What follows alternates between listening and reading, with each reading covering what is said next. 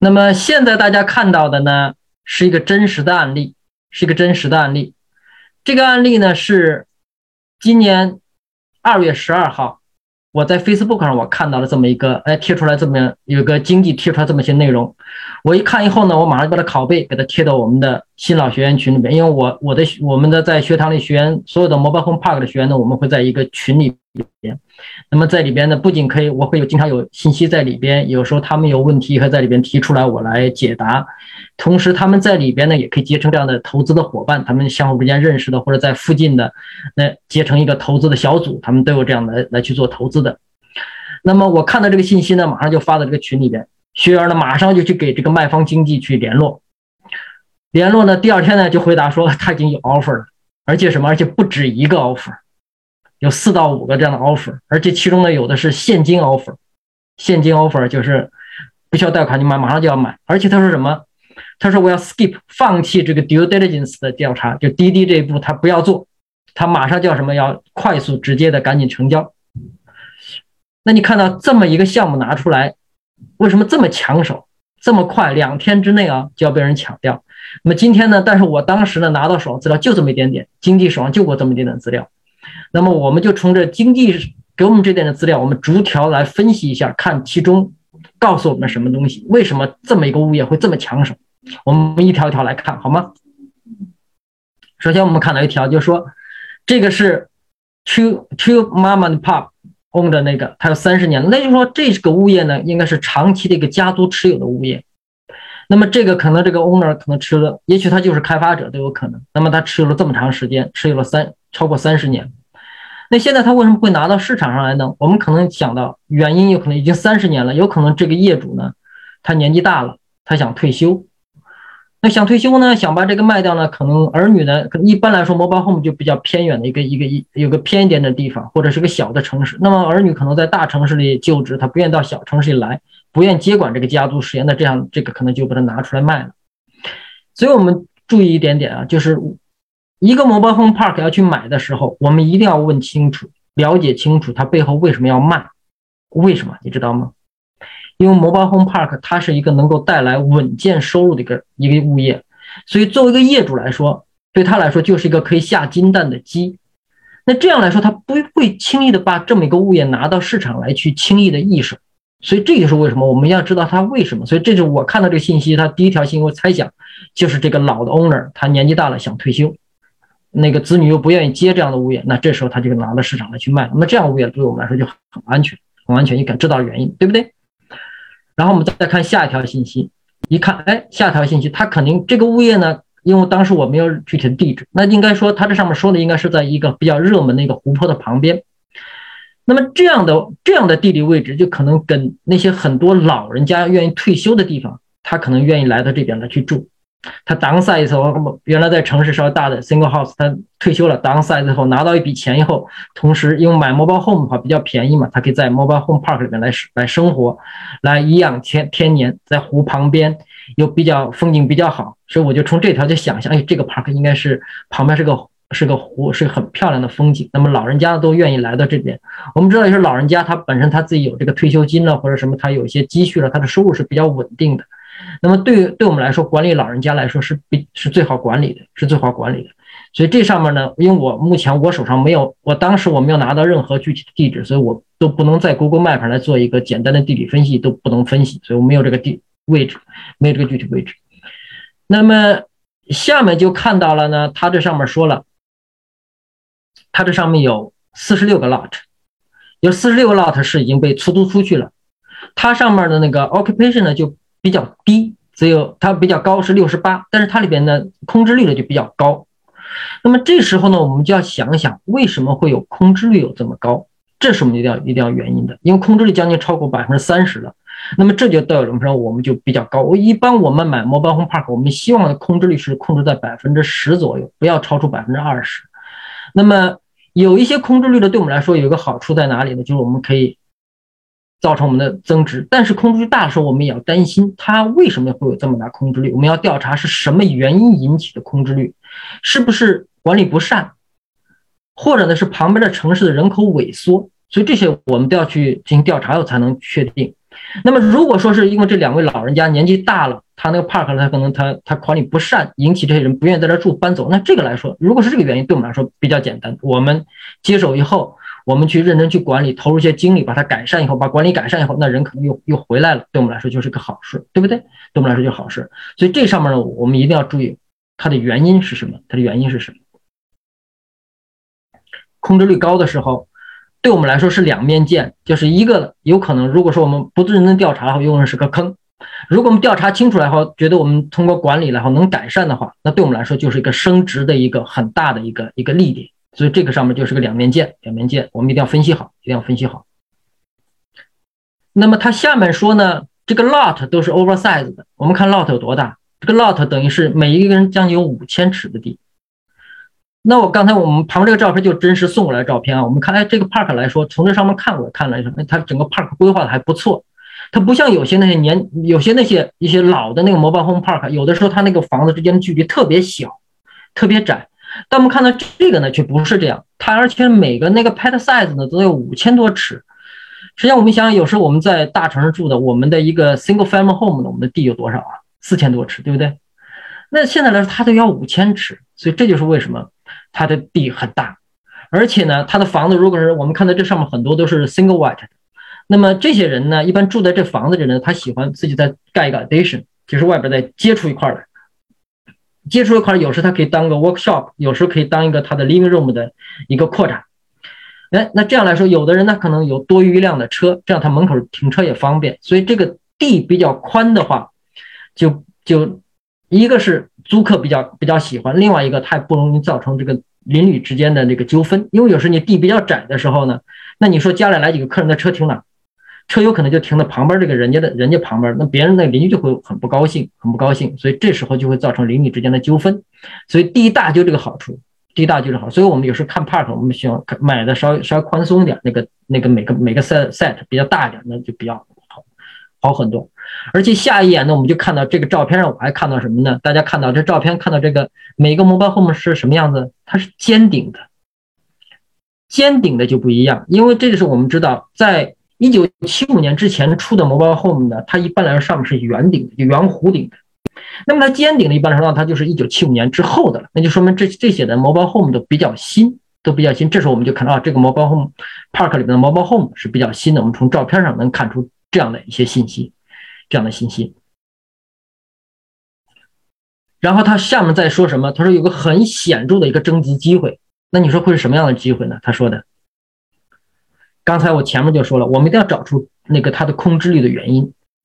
如果空置率不是因为旁边的，好比它它的烫所，它这个小镇所依赖的这个经济经济支柱的那个产业萎缩，或者造成了人口萎缩带来的这样的人口减少的话，它有空置率的话，仅仅是如果是仅仅管理不善或者别的什么原因造成的话，那我们可能这个上面我们可能通过我们努力来把这些空置的 pad 给它填充上来，那我们就可以带来我们的增值的机会了。那增值机会我们怎么能带来呢？一会儿下面我们看下一条，我们看一步一步来看啊。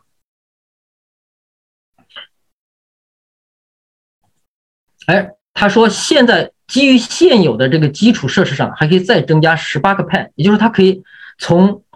从现在四十六个，它最多里边是总总共是六十五个、六十七个嘛，它说可以再增加十增加十八个，一直可以到增加到八十五个这个这个 pad。那么这就是一个整体的，你像你的 park 整体的 pad 数增多了，那整体的价值肯定就会提高。但是这个事情你看完以后呢，我们一定要注意，我们一定要去当地的市政府去确认一下这个事情。因为我们有这样的一个教训，曾经我们第二期的学员有一个，他们那个我们的班长去看一个 mobile home park 的时候，当时那个经济和 owner 都说，我这个 park 买了以后，他还可以再增加十个 pad，那么他就去这个，我就推荐他，我说你去市那个市政府问一下，市政府一问，市政府说你那个 mobile home 靠近铁路有点近，特别那一块地靠近铁路太近了，不能再增建了，原来是可以增建，现在靠铁路太近，不让增建了。那这样来说，我们一定要知道，他说。增加这十八个，我们不能说看到这样信息就相信了，我们要去市政府去问一下，到底这十八个是不是能增加？但如果能增加怎么样呢？我们我们可以算一笔账啊，我们算一笔账，怎么能增加这个价值的来来增加？我们先就增加一个派，我们按一个派的去增加，最后你乘以十八就行了，好不好？增加一个 pad，，增加一个 pad，，我们一般来说，普遍来说，我们认为增加一个派的建筑成本一般来说在三万块钱左右，三万块钱左右。如果说我们这时候我们去市场上买一个二手的魔方 home，我们把这个装在上面，那么这个魔方 home 可能大概是两万多，我们好打一个稍微贵一点，两万块钱左右，或者一万多块钱，一万块钱你买回来以后，然后可能有点破，你可能装修一下，花个万把块钱装下，那么成本最后是两万块钱。那么你总共现在花了五万块钱，对不对？你可能收租金的，可能如果 rent home 的话，你可能收到一千或者一千二的样子。我们就按一千少的来算，好不好？这样算一千来算，你月租能收到一千。那么如果我们按 capital rate 百分之八来算来说，那么你的 park 价值增值多少？大家说，只是我花出来了建了一个 pad，花了三万块钱，然然后再买一个二手的 mobile home，然后加一些装修两万块钱，那么我总共投出五万块钱来。那么你在从你你每月增加收入时，租金是一千块钱，按一千块钱的租金收入来算，那么你的 pack 你的整个 mobile home park 的价值增加多少？按百分之八来算，是不是又增增加了将近十五万？大家把这个数学算好了，增加十五万，也就是说十五万的十五万的现金才能带来你将近一万二的收入，对不对？年收入一万百分之八来算，所以你想，你增加这么一个一个 pad 就给你增加十五万，你现在可以增加十八个。你算算你的你的价值能增加多少？这是不是你的价值很好的一个价值增加的一个一个一个机会啊？很好的机会是不是？所以，我们光看到这个这个机会，我们要知道背后他说这句话背后藏的是是是个多大的一个资金的回报在这后面，在这后面。我们下面再看他说的，他卖的卖价售价多少呢？他售价只有一百多，一百一十万，而且中间包括了转手费。那这个价位来说，即使我们新手也是可以承担的，对不对？你想，我们第一次投资这样的物业，这样的投资量应该是应该是比较适中的。这是个中型的，我们说这是个中型的 mobile home park。我们一般建议大家投中型的，因为说小型太小的话，如果比较偏远的话，那个资金量、那个现金量，可能你去出两趟差就废掉了，你你那见不到正现金流。所以一般来说，我们建议是投中型。第一次新手去投一个中型的，大概就是一百个一百个那个 lot，我们叫叫 pad。之下的 mobile home，这样来说呢，你的资金量呢，你也可以控制。我们看这样一百一十万，如果你能拿到百分之七十五的贷款，那么加上那个，那么至少你发现以后，哎，你发现你自己投入可能不到不到三十万，就能拥有拥有一个什么呢？最后我们看到把别的，如果是 capital ratio 八的左右的，那来说你可能就拥有一个大概每年能带给你十万现金流的这个物业，是不是很吸引人？每年可以带来十万现金流的收一个物业收入，是不是很吸引？你你拿可能拿出来不到三十万，拿出来不到三十万，你可以做到，就可以做到这件事情。这就是我们投投资 mobile home park 的一个很大的，就我们资金量投入资金量比较少，我们回报率还高，回报率还高。好，我们接着往下看啊，的信息。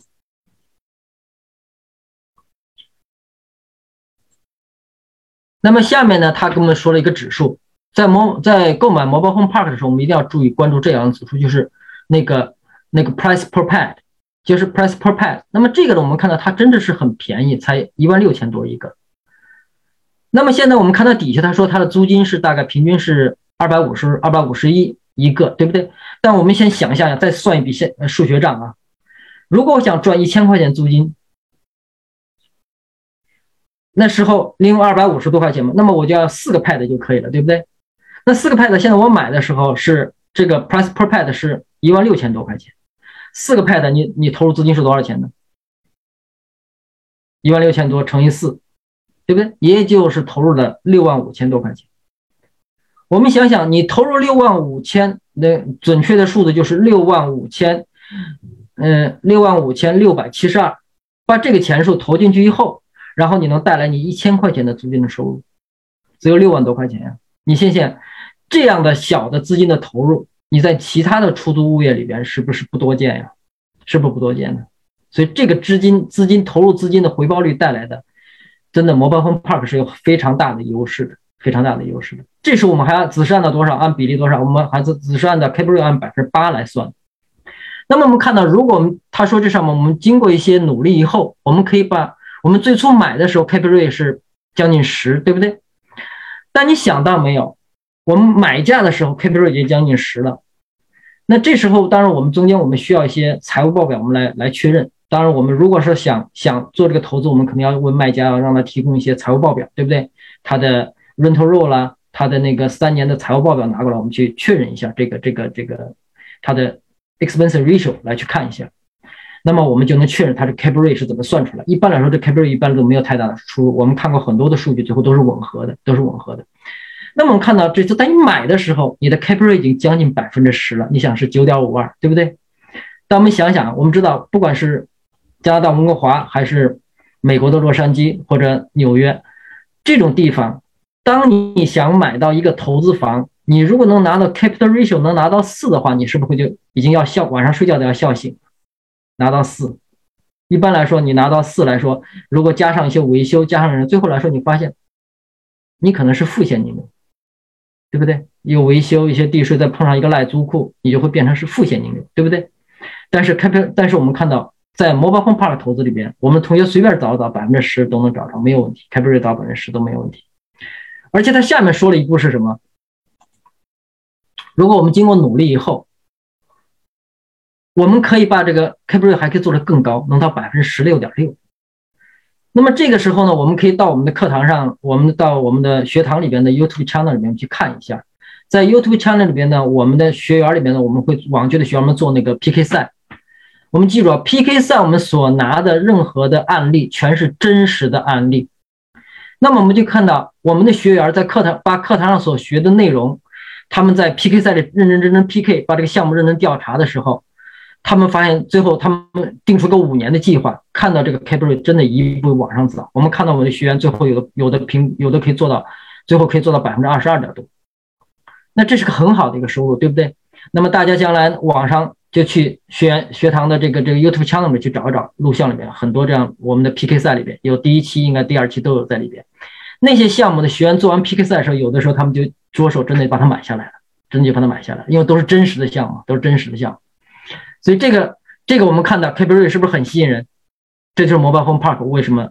两天之内就被人现金 offer 给抢了？它的 k p r a 真的很好 k p r a k p 回报、现金回报、资金投这个资本回报率非常好，非常好。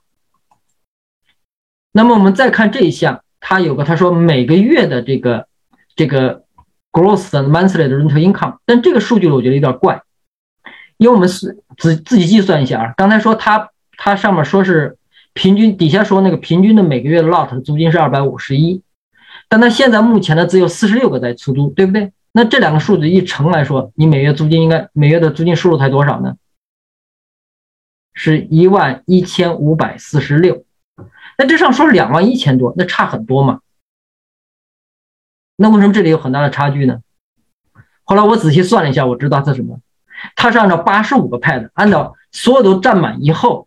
再把那个。十五个开发出，十八个开开发出来以后，那个总数来说，按那个 pad 来乘以二百，等于是八十五乘以这个二百五十一出来的数据是这么出来的。所以这时候我们要当心，它是可能要把这个数据夸大了，可能要吸引更多人去看。但我们不能被这个，就被这个数据，被这个，这是有点虚的数据，被它不要被它骗了。所以我们要自己要自己计算一下，这个要计算一下。那么下面呢，我们看到下一个数据呢，也是，哎，他说说。Net operating income，那这个呢，肯定是根据它上面数据来去算出来的。那么这里边肯定也是有水分的，有水分的。因为按照这个来，按照现在它这个数据来算，它的 expense ratio 大概只有百分之三十左右。那么按照我们以往的经验来说，mobile home park 来的运行的那个 expense ratio 一般都在百分之四十左右。那么百分之三十来说是比较低的。那么我也考虑到另外一个原因，造成它的 expense expense ratio 比较低的原因，也许是现在的。屋主他可能住在 park 里边，他不需要雇佣一个 onsite manager，不需要雇佣 manager，他没有这个没有这个就是 onsite manager 这部分的费用输那个那个支出，所以这样来说就可能造成他的 expense ratio 比较低，这也许是一个原因，也许是原因。所以这上面数据呢，我们实际上是要拿到它的具体的，最好我们一般来说是用是要问这个卖家的经纪，让他提供三年的这个他的财务报表，我们从财务报表来来去分析，看这个它的到底的。真实的 expense ratio 大概是多少？我们要分析一下，分析一下。当然，我给大家一个一个 roughly 的一个，就是大概来说，我们是如果是在百分之四十左右来说，都是很合理的，都是很合理的。OK，下面再看到一个租金呢，他说，哎，他现在他的那个租金呢，才每个月才二百五十块钱。你想想，你租一个租一个地方在里边住的话，你每月只交二百五十块钱，对租客的压力是不是很小啊？这就是为什么我自己的 Mobile Home Park 在整个疫情中间，我们的收租金都没有遇到过什么困难，不受影响的。因为他对来说，他他交这个交几百块钱租金来说，比他去租一个租一个 apartment 的那个交的租金要少很多。一般来说，是我们的 Mobile Home Park 的 parent 的是那个同等条件的那个模那个公寓楼的两室一厅的那样的公寓楼，比他还要他的一半还要少。那他是这样一个租金的那个份额对他来说，那他他这个租金的份额在他每个月的生活费里的比例就占的非常小，所以对他来说不造成什么交租上的压力，所以这就是我们能够带来我们收入就很稳定，他们不会欠租，不会欠租。那么课堂上我会讲，他们不仅不会欠租，而且不敢欠租，再加上他不愿意欠租。我都会讲到在课堂上，因为这些原因造成的话，我们作为我们 owner 来说，我们的收租来说就没有遇到那么大的麻烦，在疫情中间也不受影影响，我们也不会碰到什么租霸什么这种人赖着不走的这件事，在我们这儿没有。我们知道现在来说，因为政策偏向租客以后，我们赶租赶这个无赖租客来说是一个很头疼的事情，给大家造成很头疼的事情，对不对？但是对于我们作为 mobile home park owner 来说，我们没有这么多头疼的事情，我们没有这么多头疼的事情。OK。这是我们的一个例点，这是我们的例点。好，我们再看到这点，他说：“哎，他的旁边的 Mobile Home Park 的租金可能比他高出很多来。我们看它高出七十五块钱，或者旁边更多，对不对？那你看，哎，他身上能高出这么多来，那这来说，他的他和市场之间就有个空间，对不对？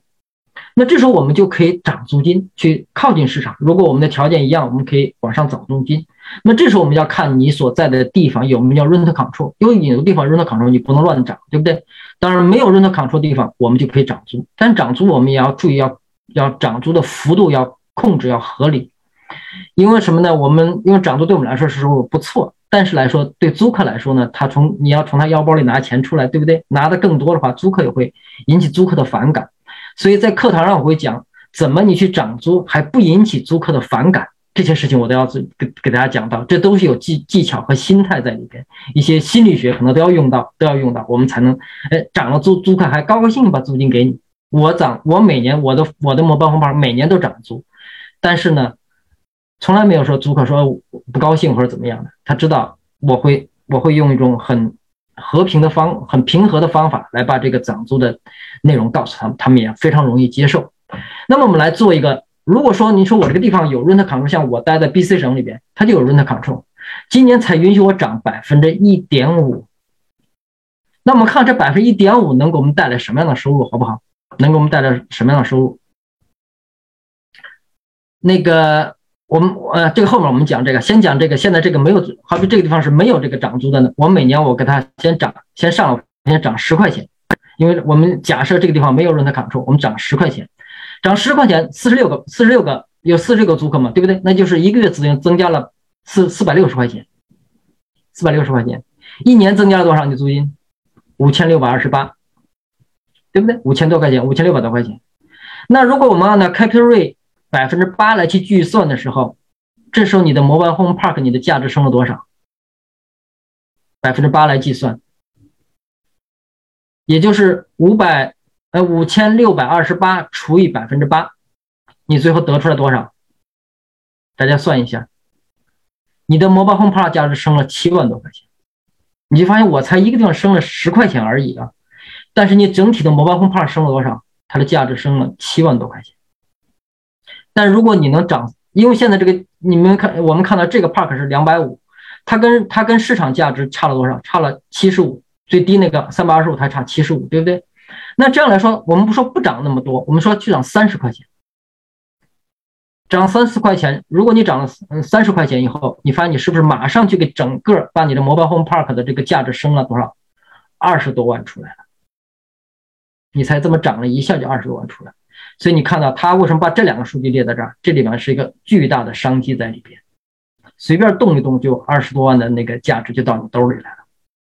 是不是很厉害？是不是很厉害？这就是我们看到我们的规模化的 mobile home park 的投资是带有规模化的，它跟那种单单独你投资一个 condo、投资一个 single family home 是不一样的。我们是规模化的，我们发现我们动一些动一点点，好像看着不大，但实际上带来效价值还是很大的。随便动一动，我们看到它才涨三十块钱，就给我们带来二十万的收入，很厉害，对不对？那么下一个问题，我们看到下一个信，他说 Now Park own home 什么意思呢？也就是说，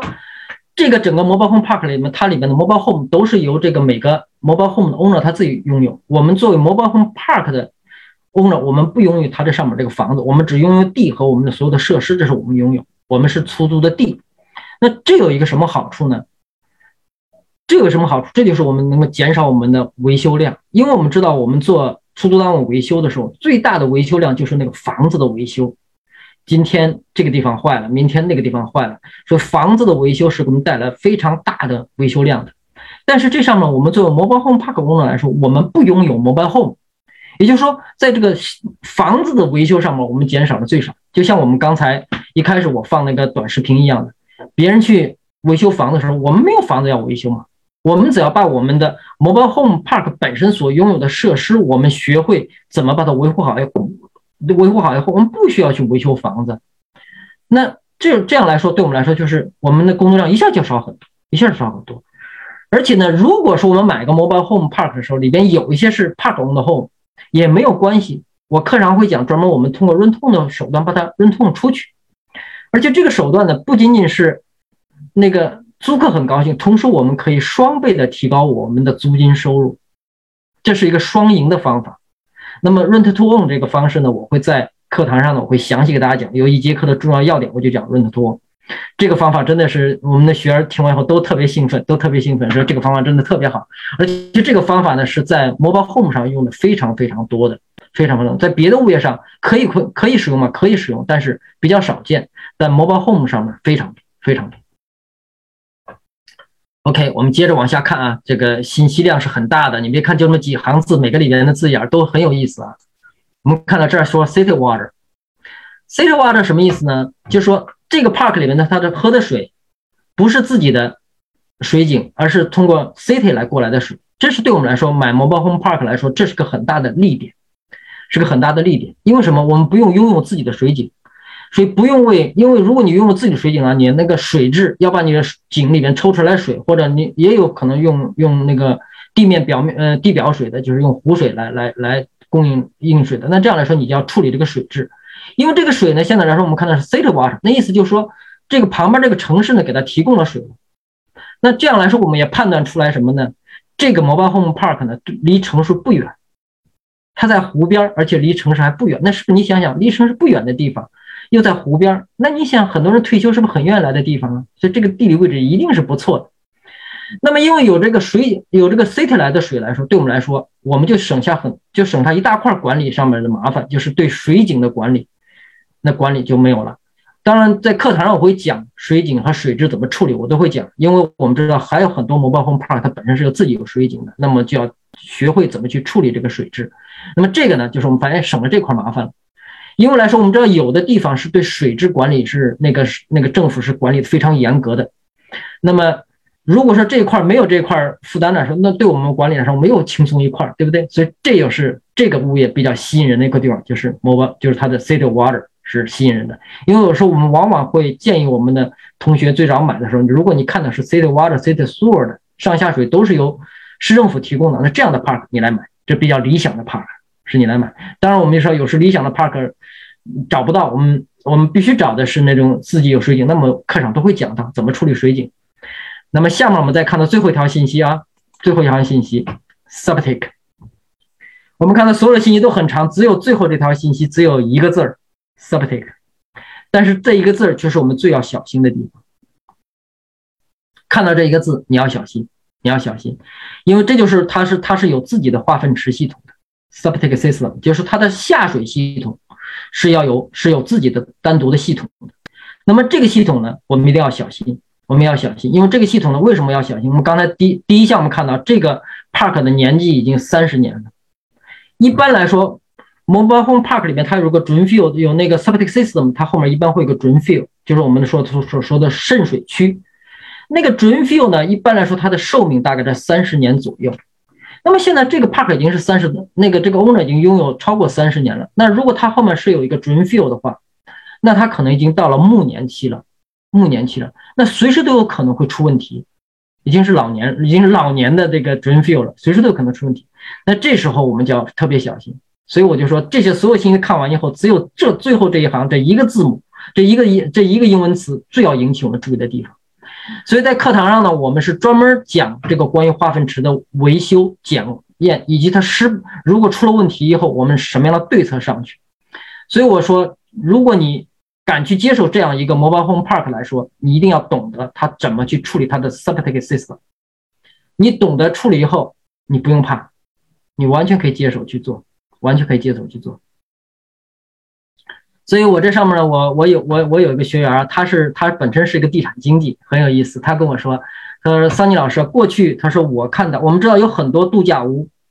就很漂亮的度假屋，那么它都是依山傍水，对不对？在这比较离开城市的依山傍水的地方，风景美好的地方，在在那里，但那里边呢，它可能就没有接不上城市的上下水，一般都会有自己的 septic system 和自己的水井，对不对？他跟那个那个学员跟我说，他说老师，过去我看到这样的物业我就 skip，我不做。他不懂，他不知道这个 septic 怎么怎么 work，他不懂这上面原理。那么他上完我的课以后，他说桑尼老师，现在将来再碰到这物业，我再不会，我再不会 skip skip，我肯定要把它经手，把它赚下来这笔钱。你发现听了我的课，不仅仅你能运行 mobile home park，你对这种度假屋、这种度假村或者他自己本身有。那个 septic system 有这个嗯 water 嗯 water well 的，你都可以自己去处理，都没有问题，因为你有了这个知识了。我的课上对这方面知识讲的非常详细，非常详细，所以你的发现你的你的你的你的这个这个赚钱的那个面儿一下就拓展了，一下就拓展了，是不是这样？所以这上面，因为今天呢，那天我拿到信息就拿到这么多，这是当时在那个 Facebook 上那个地产金就贴出这么多来，因为我都没有他的这个 mobile home park 的这具体地址都没有。如果有具体的地址来说，我可以进一步分析，从从它这个所旁边靠的城市的人口啦、经济啦、它的这个这个呃这个交通啦各个方面，我可以给大家很多的分析。在课堂上呢，我给大家教授了专门对 mobile home park 评估的三大重点，我们也从三个方面去整个去评估一个 mobile home park。所以像这样的信息，我我的同学学完后，可能他们都像我一样，可能能够拿到我的讲课的这个这个。这个真正的要点以后，他们可以从这些信息里挖出来很多有用的信息来说，就可以决定下来，哎，这个这个标的是不是可以投，可以可以可以不行下手，马上就能判断出来，马上就能判断出来，而且看到这背后可以带来多大的商机。刚才我刚才简单做了几个数数字的这计算，大家看到没有？后面可以带来非常大的资金的投入的回报，非常大的资金的回投入回报。